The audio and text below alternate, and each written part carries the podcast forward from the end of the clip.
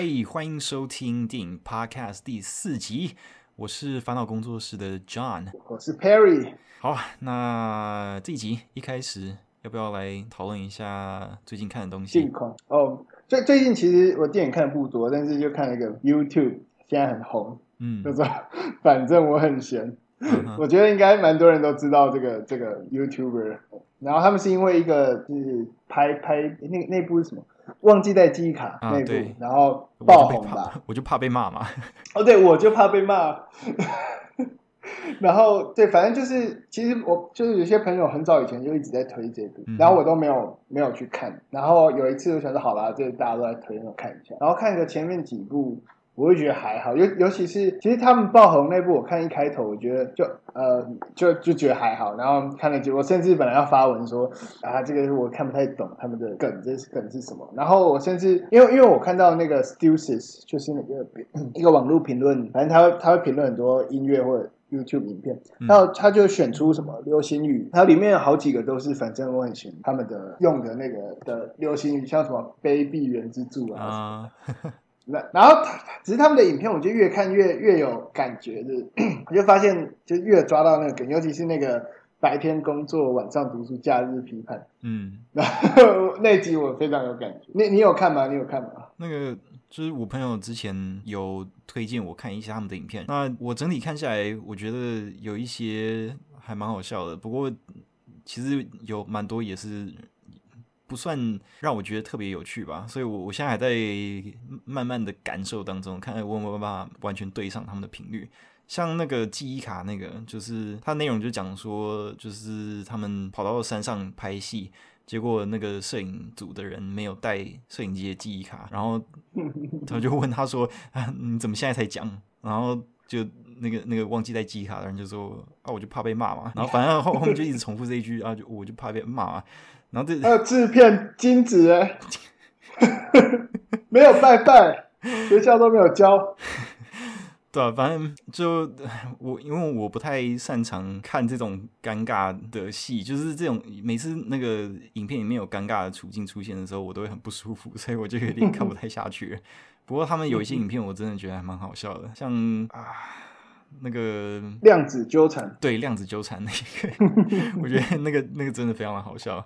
还有一些像像那个去帮朋友女朋友买，就是送送宵夜之类的那些影片，我觉得也蛮有趣的。所以你知道，我看他们做影片也是做了蛮久了，就一直一直到最近才比较对啊有红起来的。不过就觉得还蛮开心的，因为他们的他们的作品也算是品质蛮好，而且很有特色。嗯嗯嗯。那个你知道陈意凯就乐咖，嗯，他是就是五十六届金马奖那个短短片入围。哦，是哦，是你知道吗？偷偷偷。对啊，他导演吗？还是他是导演吧？哦，所以他们是拍戏的。他们本身就是拍戏。嗯、那个钟家波本身也是拍，他比较比较是拍商业广告吧。嗯，那个之前看那个金马会客室，然后有请就是陈意凯跟钟家波上他们节目。嗯，然后就是他们就有分享说，哎，你们那你们最喜欢看什么？然后就记得钟家波，就是我们在影片里面，就是钟家波都是那个很突然很激动，会就是发作的那个。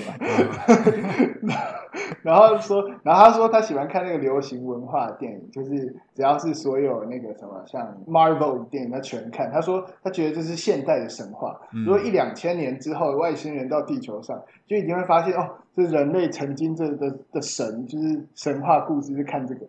就 是因为这种大众流行就会被传播最多，被遗留下来的东西已经最多嘛。对，然后所以说外星人一定会发现这件事。嗯，那陈意凯就乐卡反而比较文青，他他喜欢那个达顿兄弟，然后还有、嗯、他还喜欢他他他认为那个哦，他超爱蔡蔡明亮导演，他说蔡明亮神，就是他超爱蔡明亮的电影。反差反差蛮有对，是是反差很大，对不对？对，对啊，反正就是蛮有趣的，都都是。应该就是都是电影界里面的人吧，应该蛮多的，对啊，对啊。而且其实从他们写的一些对白里面，多少都会看得出，就是他们都是有有内容的人啊，嗯，只是他们不会好像很刻意，就是要很用力的去让别人知道说啊，我们看过很多东西啊，或或我们读很多书之类的。他反而是用他们曾经看过的东西，或者是读过书的内容，在写一些白痴搞笑的东西，那种感觉。就是就是他们讲的东西很像我们平常在讲的干话，嗯，就是说什么说打倒资本主义啊，哎、欸，对对对，对，台北切割完啊，然后反正就很像我们平常在聊天，然后的干话，然后只是就是他们真的把它拍出来，那。我我上一次听金马会客室，他们说就是乐咖说他反正他手机的的 note 就会就是记录一些大纲吧，我印象中这样，然后实际上并没有真的台词，就是比较随性的发挥，然后主要是那个结尾他们要想很久，一定要收在一个很漂亮的结尾。嗯，我觉得他们在对他们影片蛮厉害的地方就是他们他们很会收尾。呃、就是，对对对对对，就他们常常就是会收在一个就是爆点，对对对对，就是一爆然后就收的那种地方，我就觉得蛮厉害的。对对对。不错不错，我觉得就是比较难想象是他们嗯的这些流行语会会红，嗯，就是因为因为有些东西我是觉得，例如你呃，因为最近有一个 Facebook 社团叫罗马竞技生死斗那个罗马社嘛，嗯，然后反正就是反正这个游戏也是他们这边就是拍影片，然后说在玩的在比赛的一个一个游戏，然后反正变一个社团，在大家可以在里面约战啊什么，然后但是你就会发现，就是看他们的 IG 啊什么，就常常有那个高中生。说什么哦参战啊，然后拍那个影片，然后还什么举起人民的法锤，就看到一堆高中生在那边举手，然后 就我比较难想象他们的这些流行语可以流流行影响到高中，就是你本来想象可能国高中喜欢就是 Lucky Boys 还是什么，就是地就是就是高高中生也有各式各样的高中生，对对，只是我是觉得这种人民的法锤，他们我觉得高中生可能不是理不能真的理解那什么，只是觉得很有梗。就是、对，就是觉得听起来很好笑。对对对对对，我我也我也是这样觉得。嗯，所以对啊，所以他们确实，我们说去年是很爱演，前年是 Wacky Boys，我觉得今年是他们，就是这个网络流行，嗯、应该对啊，属于他们的一年。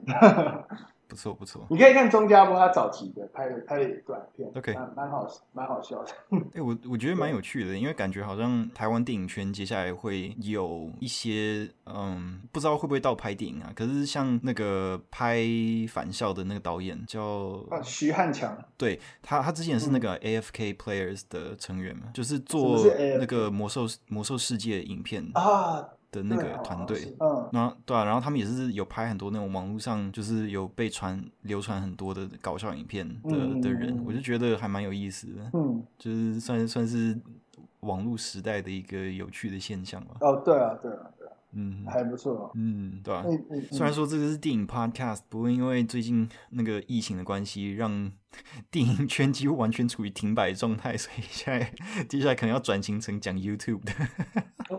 评论 YouTube 影片，你看那个瓜吉他们做那个什么走中奖，然后我一直在想，对啊，如果如果我在这个圈的话，我也会想要搞这个东西。如果我我就是有足够影响力的话，那当然你足够的钱，足够影响力。然后我是觉得有点可惜，因为嗯呃，他们上我有看他们的会后的一些采访。嗯，然后就里面有访问到一些人，他们说感觉很怪，就是他们有点摸不透，说到底是认真的还是不认真。什么意思？举个例，举个例子来说好了，我我觉得瓜吉这件事他们是想做认真的，嗯，因为因为第一届他们就有点搞笑，有点像试办，然后自己办爽。那第二届他们就是像像呃网络影片的奖颁颁奖典礼之类这种吗？对，没错，没错，所以有点像美国的那个 Streaming Awards 之类那种，对，类似。嗯，然后他们今年就真的有请评审，嗯、然后有请那评审是各界的啦，就是好像也有一些歌手，也有 Stussy 歌手，然后也有好像徐汉强也是导也是评审，嗯，然后还有一些比较资深的 YouTuber 吧，好像是我不确定，嗯哼，然后就然后他们有分很多不同类型的。入围类别，嗯哼，那我看那个会后的访问，就有人就说，真的觉得说他们不太确定是认真不认真。例如，就是最佳动作指导嘛，还是动作什么奖，然后是颁给颁给阿迪，你知道吗？然后阿迪就是一个跳舞的影片，还是怎样？然后他说：“哎，奇怪，就是就感觉很真实，只只最终为什么这样选出这个？”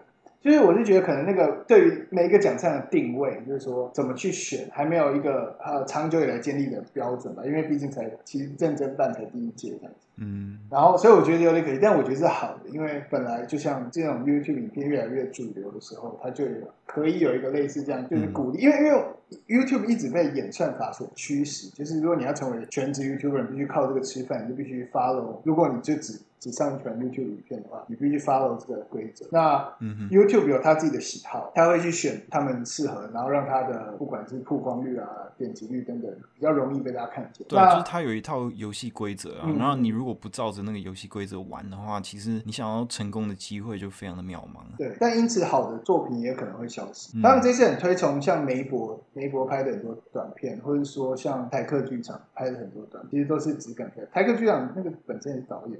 就是说真的，你你如果跟想要跟我谈任何跟 台湾 YouTuber 有关的东西，我都讲不出一个所以然，因为我其实没怎么在看台湾的 YouTuber。你可是有被啾啾鞋说提到的人，还有被上到字幕上。欸、对啊，他他他说我是 他说我是常常失踪的人，我我确实是常常失踪啊。我从上次发片到现在也已经大概快要半年了。对你的品质都非常好啊。也我觉得也没有，我觉得还是有一些蛮。不怎么样的影片掺杂在里面的，好吧，我不想要，我不想要开始就是评论我自己的影片，那反正 那个观众们自由那个公平吧。好，对啊，嗯、好，哎，等一下，最近啊，最近那个新闻你有看吗？哪一个？那个那个过世的那个？啊、你说那个印度的演员吗？对，那他名字叫什么？Irfan Khan，Irfan Khan 吧？Irfan Khan。嗯，对你，你知道他吗？就有看过一些他有出现的电影，可是不是非常熟。大家最熟的应该就是《少年派》了，毕竟李安拍的嘛，对吧？对，而且也是非常经典。他演那个长大之后的的拍啊，对。对，长大之后，我我蛮喜欢少年拍的。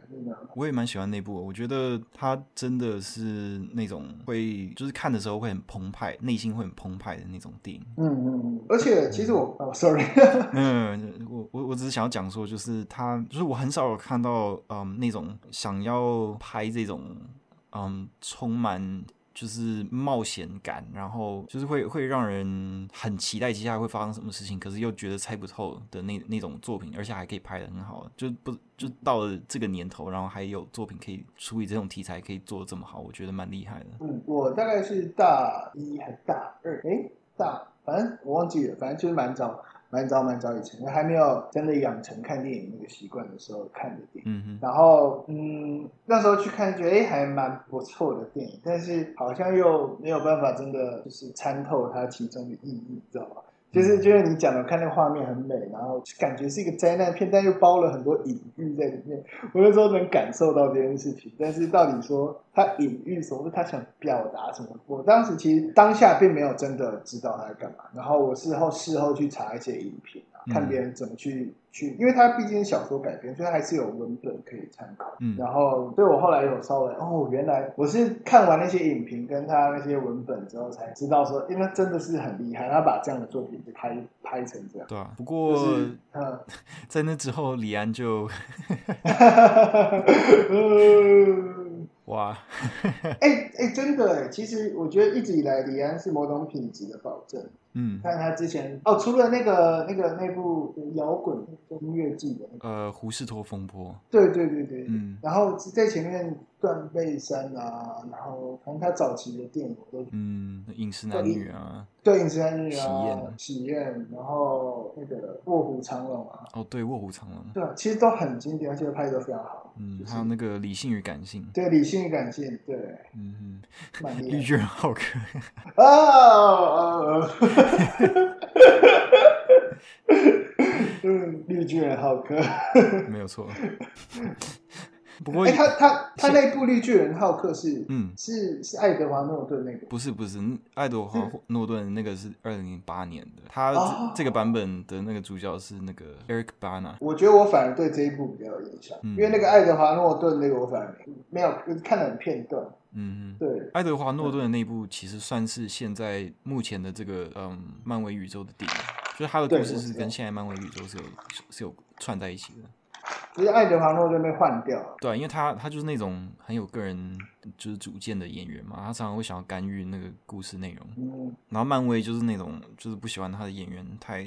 太有主见了，所以后来他们就分家。很多人说爱德华诺顿值得一座奥斯卡。对啊，因为他也算是那种很很强，而且很有自己的风格的那种演员嘛。对啊，Fight Club，嗯，然后那个鸟人，对啊，嗯，他最近那个 Brooklyn，呃，Motherless Brooklyn，啊，Motherless Brooklyn，我没看啊，只是好像预告片蛮好看，我不知道到底好不好看。我觉得还不错，他的评价就。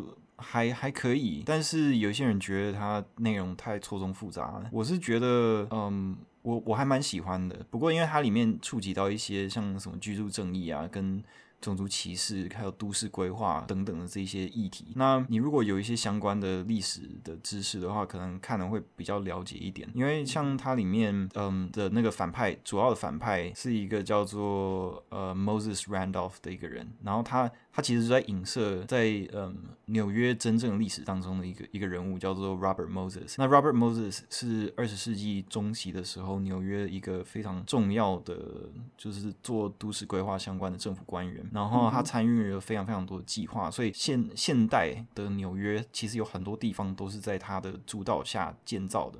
那当时因为他的一些个人主见的关系，所以就在一些规划上让那些黑人族群的社群，就是让让他们很难去使用城市里面的一些重要的公共设施等等，所以就造成他们就可能在在嗯。就是社会经济层面也有受到一些蛮大的负面影响的，所以后来后世人在检讨他的时候，就这个就变成他的一个蛮大的污点，对啊，然后这部电影就有一点像是把他的。的那个人格缺陷，还有他在一些政策上做的一些不好的事情，嗯，用故事的形式呈现出来，就是说这些政策如何具体的影响到哪些人，然后嗯，把它编成一个比较可以在两个小时之内讲完的故事那样子的感觉。布鲁克林孤儿啦，对对对对对，嗯嗯，哎对，刚刚哦，刚刚讲爱的那没有，我们本来我们是要讲李安，对不对？对，那个对啊，双子杀手。对啊，这今年今年吗？去年去年去年去年啊，跟那个那个谁，威尔史密斯的。对，哦，我知道你有很多想法，你不要说说。你说我在你我在你的 podcast 有听过。哦，你说针对双子杀手吗？对啊，对。你说要要我再讲一遍吗？嗯，可以啊，可以分享。因为其实我我看过的是他。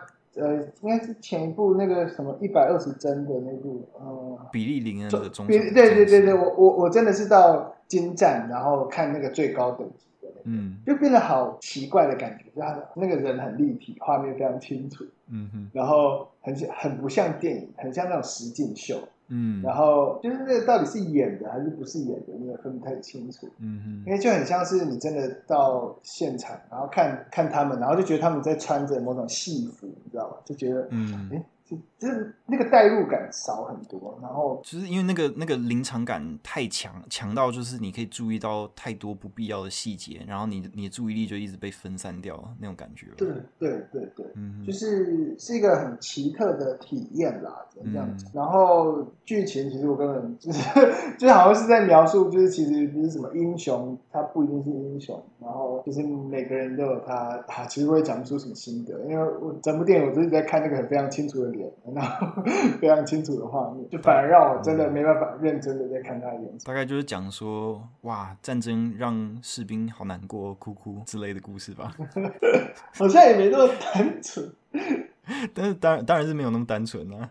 对，嗯、那那双子杀手，双子杀手，我记得台湾好像没有走最高的。嗯，好像他有有，拍，他有拍这个，但我不确定。你是说什么意思啊？他我记得他也有拍到一百二十帧。有，嗯，好像有吧？不是所有的镜头都是一百二十帧啊。台湾好像没有足够的器设备放。嗯、台湾其实高规格的放映厅在全世界来说算是蛮多的，对啊，其实台湾算是一个非常适合看电影的一个地方，就是我我们各方面的那个设备啊，还有我们那个戏院的整体分布，就是如果你住在都市区的话，其实都那个方便程度都蛮高的。那至于双子杀手，我那个时候其实主要的感觉就是说。我一直觉得，嗯，李安之所以想要测试这些新的科技，并不是因为他真的觉得这些科技可以让他现在想要讲的这个故事可以讲得更好，或者是说，就是就是没有什么非用不可的的原因，不是基于那个作品本身的需求，所以才使用这些科技。而是因为现在电影产业处于一个蛮剧烈的转捩点，就是在串流跟戏院的竞争之间，嗯，戏院一直节节败退，所以必须要做一些比较大的开创性的举动，才有办法，嗯，让戏院的这个整个商业模式能够存续下去，所以。他们才会想说啊，要开发这些新的技术。那其实 James Cameron 当初在拍《阿凡达》，然后开发 3D 的摄影技术的时候，他其实也是抱持着类似的想法。只是你在看《阿凡达》的时候，你可以很明确感受到那个 3D 的技术如何加强了那整部电影的体验。但是你在看那个比利林恩的中场战士，跟在看双子杀手的时候，我其实真的。不知道说那个高帧数到底对那个电影到底有什么帮助，而且反而是至少我在看《双子杀手》的时候，我会觉得那个高帧数的摄影技术，因为他们还有太多技术上的细节没有搞定，导致那个电影在拍的时候有很多东西都很不 OK。它有一些画面，我猜是因为因为你要拍高帧数的影片的话，你需要那个打光的量需要比较大嘛，所以它有一些镜头看起来就感觉很像八点档的那种打光方式，就是所有人物都被压得很扁平。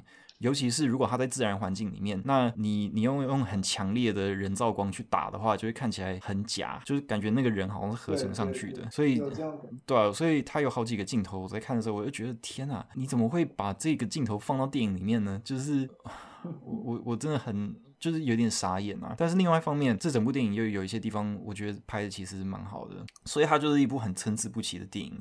有一些比较基础，然后没有需要去处理那么多技术细节的东西的地方，我就觉得你可以看得出李安他的他的技巧跟他他叙事能力等等。但是剩余的部分，我觉得就是被那些就是新的不成熟的科技牵着鼻子走，而导致就是有很多很粗糙的地方。嗯哼，嗯哼。我我在看那个中场战绩，差不多，他的扣打会不会快没了？大家对李安？嗯，我不知道哎、欸。哎，说真的，因为说真的，李安也不是一个很多产的导演啊。嗯。但是啊，这真的很难讲，因为我就是我也我也不是那种等级的，就是我我我没有参与过那种那种等级的会议，所以我也不知道。不过到目前为止还算是喜蛮喜欢李安的啦，就是虽然他的进步有不好。对啊，就就是再怎么讲，他都还是近代最重要的导演之一嘛。嗯、我们上一集有提到要，要要来谈，就是我们讲的两部电影嘛，一个是对，没错，那个也就是你要去看那个 David Lynch 的蓝丝绒，然后我要去看是枝裕和的碧海海参。海参，对。突然想到想到一件事，哎，记不记得在第二集的时候，我们推荐那个末日电影，嗯，然后我有去看你推荐的那个毁灭倒数二十八天吗？对，二十八天。二十八天，那个那个男主角叫做 Cillian Murphy 的，对。然后是什么？那个是是那个导演叫 Boyle，呃，Danny Boyle。Danny Boyle，对，他那部电影真的完全跟我想象的不一样。我稍微分享一下 那个心得。哦，好。第一个是那个画质真的很差。对。正好在看那个不知道几百年前的影片那种感觉。嗯哼。然后就就你讲的嘛，你说是因为他最后用那个数位。对，他是用很早期的数位摄影机拍的，所以那个时候的画质很差。那因为像以前用底片拍的那个底片，底片的画质其实很高，只是那当时的扫描技术或者是放映技术，那个那个器材没有那么好，所以放出来的画质感觉没有那么好。但是像什么数位修复啊，或者是那个嗯数位版，就是他们会重新扫描，而且是用高画质的形式呈现，所以就会看起来就是很画质好很。对，画质会好很多。但是像这种你用四八零 P 的那种早期数位摄影机拍的东西，你你画质就只有那么多啊，你你也没有办法再 想办法把，把它修的更好，所以就没有办法。就是过二十年之后，它看起来就是像一个那个 YouTube 影片。可能比 YouTube 影片的画质还要差。在电影院看是不是画质很差？嗯，可能就不会像用底片拍的那么好吧？可是其实像这种投影技术，就我所知。你如果有大概高清的画质投在电影荧幕上，其实看起来就就还蛮不错的。所以可能当当年投在电影荧幕上也没有到看不下去的程度啊，就是可能会觉得没有那么的好。嗯，然后反正这是第一个，然后第二个就是这是一部非常有诗意的作品，它不是末日，它连打僵尸我都觉得很诗意，连那个那个爸爸变成僵尸也很诗意，啊，最后、啊、最后那个也很诗意，我不知道怎么形容，很像。Danny Boyle 的电影就是跟《太阳浩劫》感觉像，反正就是、嗯、就是那个就是很奇怪的电影，啊，至少有一个结尾啦，而且就是其实我觉得是一个完整蛮完整的电影，然后必须从中感受那种末日的荒芜感，就是你会觉得 Cillian Murphy 一个人在那边摸不着头绪，不知道这世界发生什么事，然后最后就是硬起来，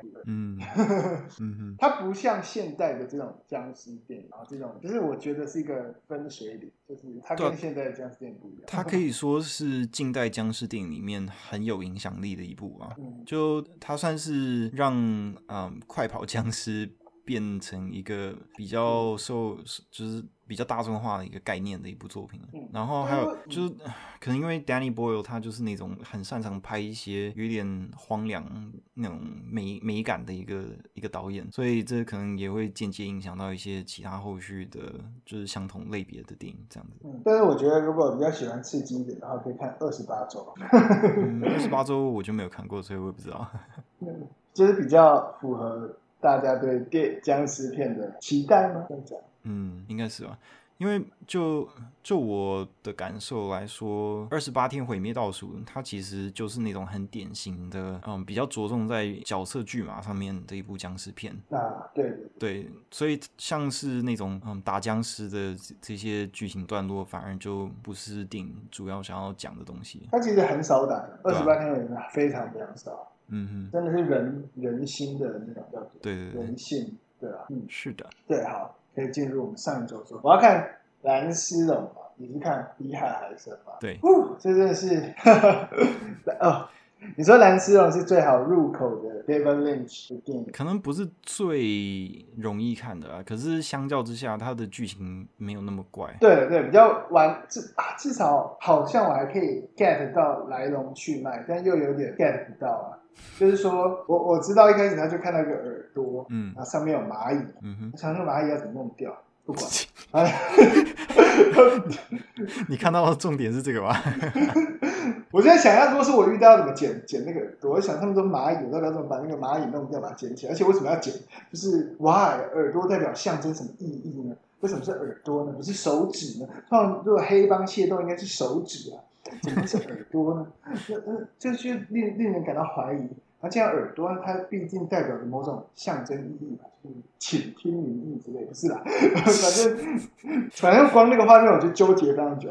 然后反正他拿耳朵，然后去去反正报案啊什么，想说就是他到底是干嘛的？所以这个角色到底是怎样？他路边捡耳朵，然后去报案。然后后来就遇到那个警长的女儿，就突然跑跑过来，是听到，反正应该是听到他跟警长对话嘛。然后就是说什么，哎，你怎么知道？他说你，我知道你是捡耳捡到耳朵那个人。然后他说，哎，你怎么知道我是捡到耳朵那个人？他说，我就是知道什么，你就是知道。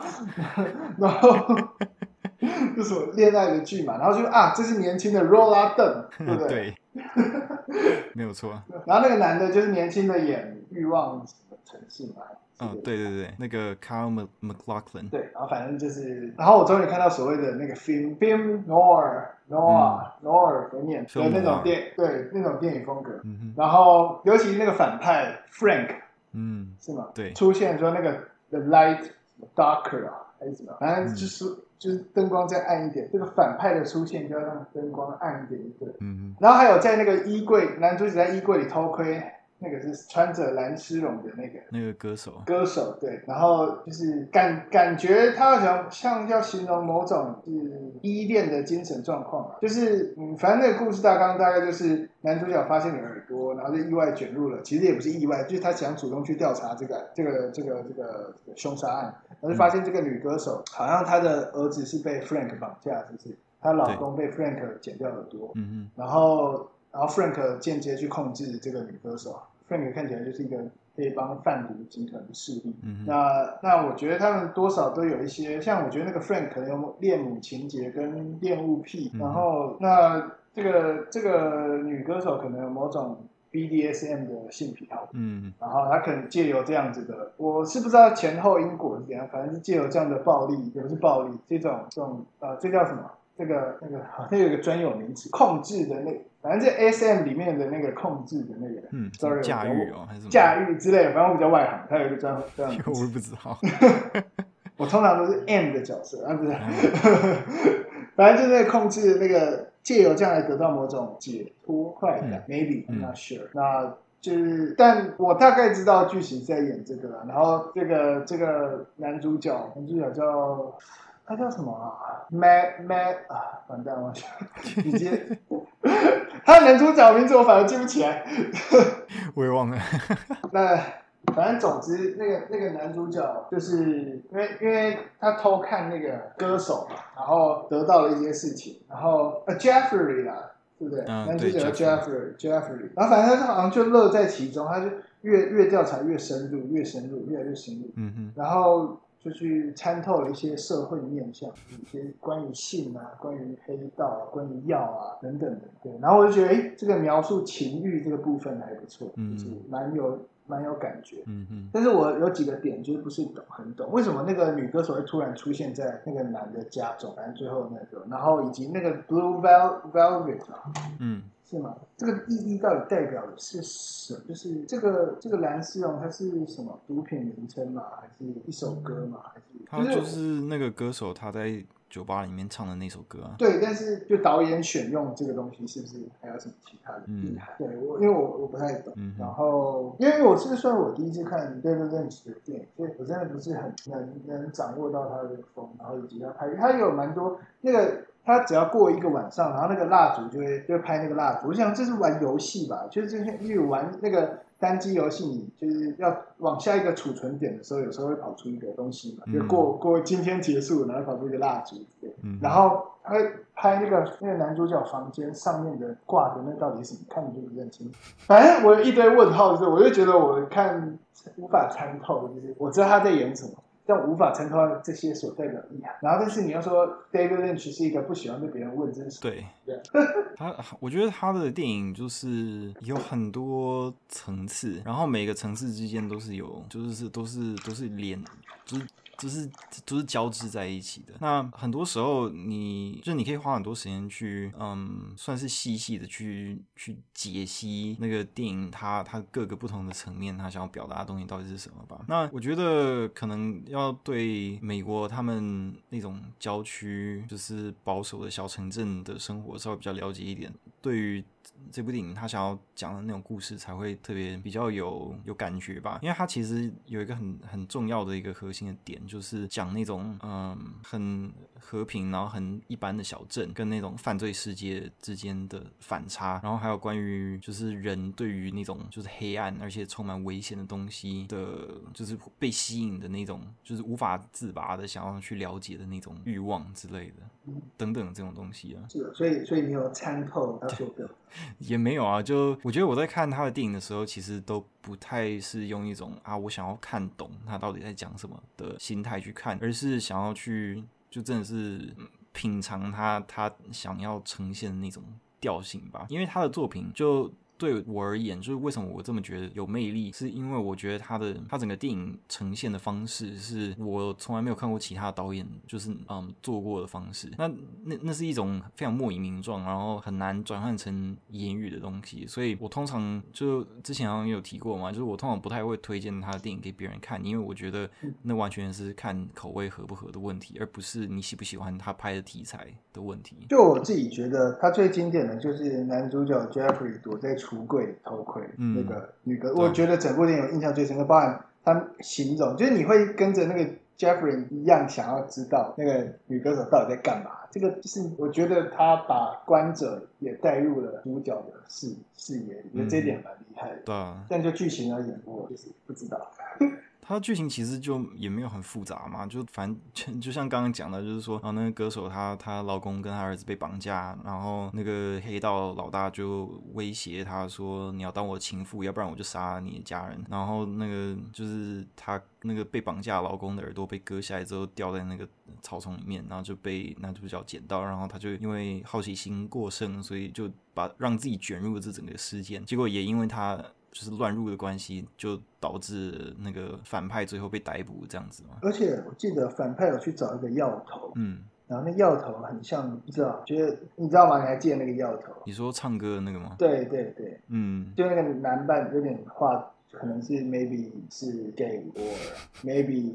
bisexual、嗯、transsexual，I'm not sure。但是我让我想到小丑，嗯，就是很像那个那个调调调，嗯，就有点有点我不知道精神疾病，就是不能乱用这个词。但是我只是说他表现出来的样子，他他想揣摩的样子，就是那个角色想演的。我我我是觉得他，嗯，对、啊，就是就他他，他那个角色，就是你可以很明显看出来他有化妆，还然后他。他其实也不是在唱歌，他只是在对嘴而已。对对对，而且我一看就知道，像那个 Frank 就是黑道老大嘛，对不对？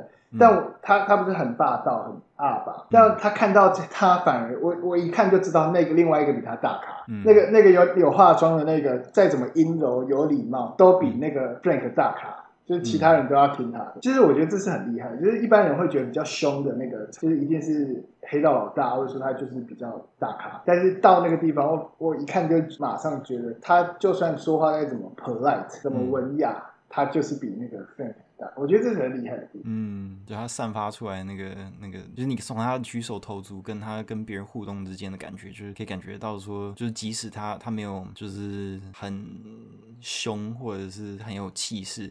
可是别人全部都是会顺着他的意思这样子。对对，没错，嗯哼，这蛮厉害的。对啊，我觉得那个角色真的蛮有意思的，虽然他只有出现一下下而已。对对对对，他也是让我眼睛为之一亮。嗯嗯，就是不错啊，就是一部电影有几个点都可以让我细细品味，那就是一部好电影。嗯，真的真的，那个耳耳朵就很经典，耳朵上拿一点点，出柜头盔。像他这部电影就是有很多很多画面会，嗯，有点像印在你的脑海里面，然后。就是会会印象很深刻这样子，嗯，就包括像那个嗯那个对嘴唱歌那段呢，啊，对，那个很经典。还有就是就是中间 Frank 他不是就突然站起来，然后把那个音乐关掉，对，然后他就就是说，哎，欸，我们去兜风吧。然后之后他就突然就那个那个画面，他剪辑的方式就是突然让他从画面中间消失不见这样子，嗯嗯嗯，对啊。而且还让我很惊惊讶是那个小车怎么可以塞这么多人。那车这么小一台，对，嗯，这是蛮，就是宇宙无解的谜啊。对啊，反正我整体评价嘛，我很难评价，但是我觉得它绝对是一部让你会印象深刻的电影。嗯，就是你绝对有一些画面啊，有一些你就会想要，可能就是越想要知道他在干嘛，就越想要了解这些画面，嗯、然后了解他的眼神，然后。这些这些情绪的累积就会堆叠越越越叠越深，它不是那种看完就会忘掉的，它是会一直让你记着。就是就算你看不懂它在干嘛，你也会觉得哎，这个画面在干嘛？其实这画面还还还不错，很厉害。像我刚刚讲的一样，不管是演技也好，不管是剧情，然后可能也有一些是导演的手法吧。然后然后那个就是那个黑色电影，它。那个那个光影跟真的很像，就是早期对于悬疑恐怖片的印象，好像就是这样哎、欸，嗯，就是它是一九八六年的电影吧，然后你就会想到我小时候好像看过一些悬疑恐怖片或是推理片，好像就是暗暗的，然后有一个侦探不管什么在调查事情，然后都暗的，就是那个画面就很暗，就觉得这电影在拍什么，怎么这么暗，然后就是这个感觉，然后你终于看到。这他是始祖吗？我不确定，但是可能也不是吧。也不是吧，因为像黑色电影，在一九六零年代就已经式微了啊。哦、因为它它流行的时间大概就是一九四零年代到一九六零年代之间这段时间，所以像蓝丝绒啊，或者是什么铁面特警队之类，这些都是它它其实有点像是拿那个嗯过去的影电影风格，然后用新的电影技术去重新诠释那种感觉。嗯，对，然后看了就会真的让你哦，这个这个黑色电影原来就是黑色电影。对，因为像、嗯、像黑色电影，它呃视觉上的特色有很大一部分就是它用很强的光影，然后嗯充充满影子的画面去呈现。那它电影的题材也都是几乎都是悬疑的，所以就是会利用影子去。影子去隐藏一些东西，让就是故事当中需要充满神秘感的东西，就又更有神秘感这样子。然后就是他，会有，他有会，他会有种呃阴郁的魅力吧。嗯嗯嗯，对，没有白色电影，有很多电影都很白啊。像什么？像那个 Cube 吧，Cube 啊，你说那个呃那个那个叫什么？立那个异异次元，哎、欸，还是什么？还是什么立方？还是什么杀人异次元啊什么的之类，记不起来。我忘记了，对、啊、你不觉得那部很白吗？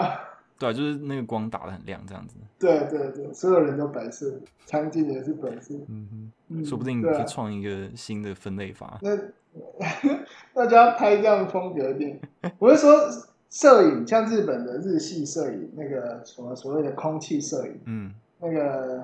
冰田英明嘛，我就说，我之前有一个摄影家，我蛮喜欢，叫冰田英明，他要拍很多这种空气感。嗯、那那其实日本这个摄影，这种空气感摄影是，凡是有个脉络就对了。嗯，那那日本很多摄影也是成型像浮世绘啊等等风格然后反正就是也是被被归类成某种风格，它非常的对比非常低，然后就画面充满空气感，我很难形容什么叫空气感，反正就是就是飘飘的感觉，它的它的色温都冷冷的，有点偏蓝色，然后常常就是里面的东西色调都都蛮一致，而且都是蛮淡的，所以就不会说有那种很色彩非常强烈的东西在画。画面里面，然后呢，整个嗯光影也也不是说非常强劲，而是、嗯、而且可是又又不是说所有东西都非常的亮，而是有一种有点像在清晨的那种感觉吧。嗯，对啊，对啊。嗯，然后反正我觉得。电影也可以可能可以找出类似这样的分类，这种风格、嗯。对啊，因为反正分类都是事后才出现的嘛，嗯、一定是作品先出现。因为大部分创作者他们在创作的时候不会想说啊，我要把我的东西怎么样归类，除非你是说我要拍给哪一种嗯观众看。但是如果是这样子的话，嗯，应该说风格这种东西，通常大部分的时候都是事后才被定义出来的。对对。就后来人去整理出来的，嗯，就是他们会看说，哎，那这一段时期有很多作品都有一些相似的特质，那我们来稍微研究一下这些特质之间，就是它它是不是有一个什么，嗯，从历史上承袭哪个其他的风格而来的脉络，像是这个这一期的创作者，他们可能都受哪一些作品的影响之类的，然后再透过这这些研究去整理出，就是他们彼此之间的关联性，然后去画出一个类别这样子。嗯，对啊，要等你整理。ハハハハ。啊，我我没有要研究电影的意思啊，我只是 想要就是学习当一个更好的创作者吧。嗯哼，嗯哼，哎，那你换你说说看啊，比海还深，对，这是完全跟这部电影风格完全不一样，对，完全不一样。这这是一个就非非常清淡，非常的贴近啊、呃、日常现实生活的一部电影。嗯、那我再稍微讲一次那个剧情大纲是什么好了？虽然它不算是一个特别有剧情的电影啊，它大致上就是在讲说主角他是嗯十五年前曾经因为他写的小说得文学奖的一个小说家。然后他现在就有点写不出东西，然后也就是在写作这些方面没有什么成就啊。然后他有赌博的那个毒瘾，然后同时他是在征信社工作。那他就是闲暇之余就会跑去跟踪他前妻 跟他儿子。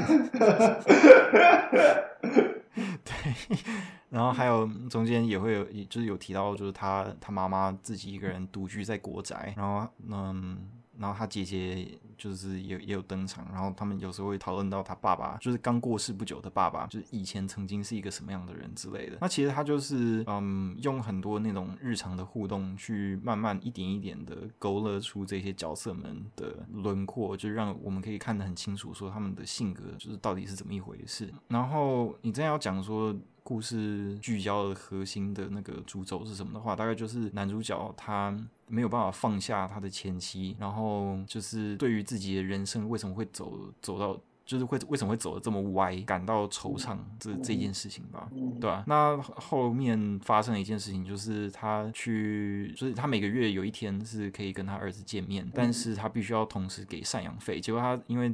就是中间发生一些事情，就让他拿不出那个月的赡养费。嗯、可是他还是说服他前妻，让他就带着他儿子去玩，然后他就带着他儿子去买。嗯，鞋子、啊、对，买棒球鞋，对对对对对对对。然后就因为他从电影一开始就讲说他想要买那个鞋子给他米米米兹，哎，那叫什么？米兹诺，米兹诺，对，米兹诺，对对。然后我我觉得很有趣的，就是男主角他在征信社的的那个后辈，就是他同事啊，对，对他的伙伴，就因为他很显然他也是一个离婚的家庭长大的小孩，然后他就一一直有点强调说，就是你不要。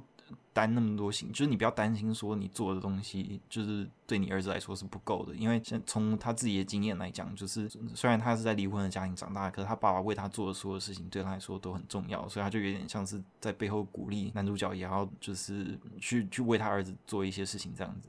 然后反正对啊，主角就带着他儿子去买鞋子啊，然后去去摩斯汉堡 吃饭，对，然后后后来他就嗯，因因为男主角他他其实。不是一个好人啊，他就是虽然说他是，你可以看得出他有一些善良的特质，但是他其实算是有一个有点有点下三滥的一个人，有点那个偷呃贪小便宜。对对对，然后反正他他常常做事情都会有点想要用就是耍小花招或者是耍小聪明之类的，嗯、那他就。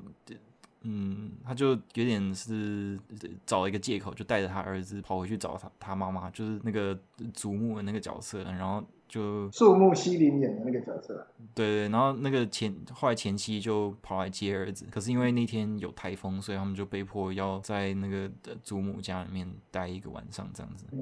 然后就在这这个时间点，就很多。那个前面有有种下了一些剧情的线，就慢慢开始在这边汇聚在一起吧。可是它并不是那种很强调剧情推展的作品，比较是就是它它整部电影的感觉都是有点淡淡的，然后就像是你只是在。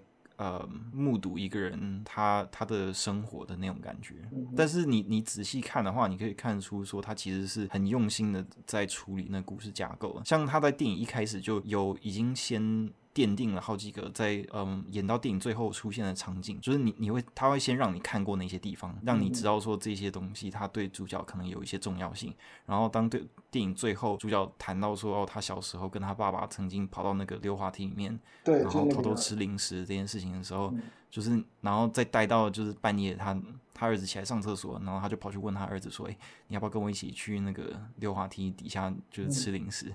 然后就有点把两个那个世代，就是他跟他自己父亲之间的关系，跟他跟他儿子之间的关系的那个呼应，就有点串在一起。然后就是我我觉得那种感觉就是真的很棒，就是淡淡的，可是又。又很很很有味道，对啊，对啊，对对对，然后而且很有很有意思的是，他就是一个很不好莱坞的作品啊，因为最后他前妻就跑去那个溜滑梯那边找他们，然后最最后他对他讲的话就是说，你也应该要就是放下了吧。嗯，嗯，然后主角那他就说一句话，他就说，就是我知道啊，其实我早就知道了，就是说他其实一直以来都知道说他不应该继续这么的执着于这这个已经失去的东西，而是应该要好好的面对他自己，然后。往前走，但是到了这一刻，他就是他才嗯，就是真的明白说他到底应该要怎么样继续往前走的那种感觉吧。嗯，对啊，所以我我我觉得这部电电影真的很棒啊，很喜欢。对啊，我也听你讲，你就觉得想要再看一次。对啊，而且我我不知道为什么，就是有一些看似无关紧要的一些东西，就会让人很有感觉，像是在那个他们就是在那个祖母家睡了一个晚上，然后隔天早上要去。工作跟上学的时候，他们走到那个国宅楼下，然后就看到那个祖母在跟他们挥手，然后这时候镜头就就拍那个祖母跟他们挥手那个画面，嗯，然后我就就是心里面就有一种很就有点难过的感觉吧，嗯，对，可是就是可能有点难过跟感动参半，嗯，因为就会觉得说，好像我自己的人生中也有一些。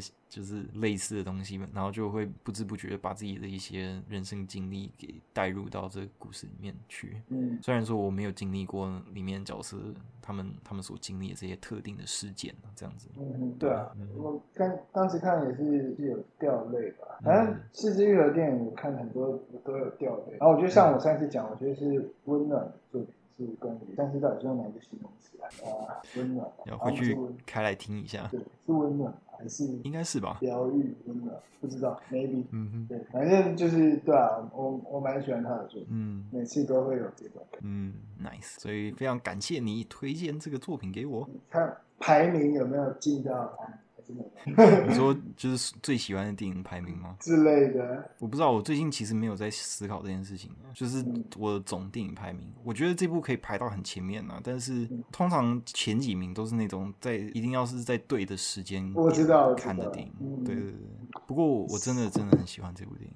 对啊，嗯，你可以有空就去看看《世纪的情感》。嗯，对，接下来我觉得这这是一个很好的那个切入点，就让我对他的作品产生很大的兴趣。我接下来也会再看《穆荷兰大道》，OK，会 会再把 David Lynch 的几部慢慢看完，然后就期待双峰，哎，双峰吗？嗯，还是沙丘？沙丘，沙丘我觉得不看也罢了。Danny Villeneuve 那个拍的是什么？沙丘。，Danny Danny Villeneuve 对，超立方的爱导。嗯，超立方最爱的导演。Danny Villeneuve 不是不是不是不是不是不是。沙丘你觉得还好？嗯，就是 David Lynch 的沙丘，因为像他自己也提过啊，他说这部电影是他心中的痛啊，因为他就是被那个制片公司搞啊，然后最后电影拍出来的样子也不是他要的。嗯哼，然后慢慢再把这个电影一步一步看下去。嗯哼，OK OK，哎、欸，知道啊？发现、嗯、我是要讲那个我我们今天买的小骑士炸鸡啊，我没有要帮他们夜配，但是我只是说这个从小消逝已久的，就是这个故事是这样。嗯，讲这个故事啊。就之前啊，这个故事要更更早之前开始讲。我我之前听的那个瓜吉的直播，然后他那时候就讲说，因为就 coronavirus 的关系，就是可、嗯、可乐那啤酒停产，啊、然后对，就可乐那啤啤酒已经停产，哦、所以他说、啊、他说二零二零年真是一个很多美好的事物消逝的一年，就是不管是 像志村健过世也好啦，然后像我们刚刚讲的那个 Irfan Khan 过世嘛。然后，然后他连他说，在可乐那啤酒也也竟然停产。然后这个他国高中只是为了就觉得上面有个柠檬很酷很屁的喝，然后喝的啤酒，然后没想到就是就停产这样子。然后反正这次因为因为其实昨天是我生日，嗯，哎，生日快乐。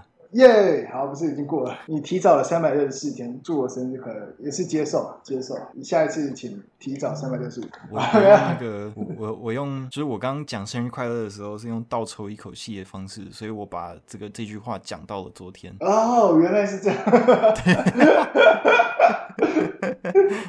好，随便乱讲。然后反正我我就是到东部的 bar，就台东一家 bar。嗯然后发现他在促销 Corona，不是 virus，Corona beer。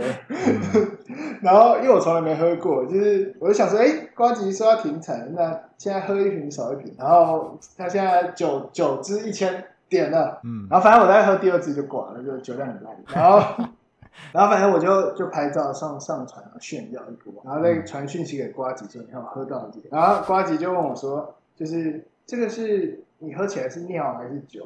所以说这个是号称所谓的墨西哥的尿嘛，呃，越越喝越有这个 feel 这样。然后好，回到小骑士炸鸡这个这个，就是最近我看那个瓜吉跟百灵果他们直播在吃什么环球炸鸡，都是什么北部酒店妹就一定会外送叫的那个炸鸡，就是环球炸鸡这样。然后我就就想说，哎、欸。因为我大概十年前吧，在高雄有吃过那个小骑士炸鸡，然后每次点儿童餐就会送那个盗版乐高的那个，就蛮还蛮有蛮有趣的，就会送那种那种乐高的那个玩具，不是盗版，它不不是不是 Lego 出的，就是 Lego 以外的牌子的乐高。对对对对，你你刚刚乐高怎么念？Lego Lego 啊，Lego 啊，我第一次听到有人念 Lego。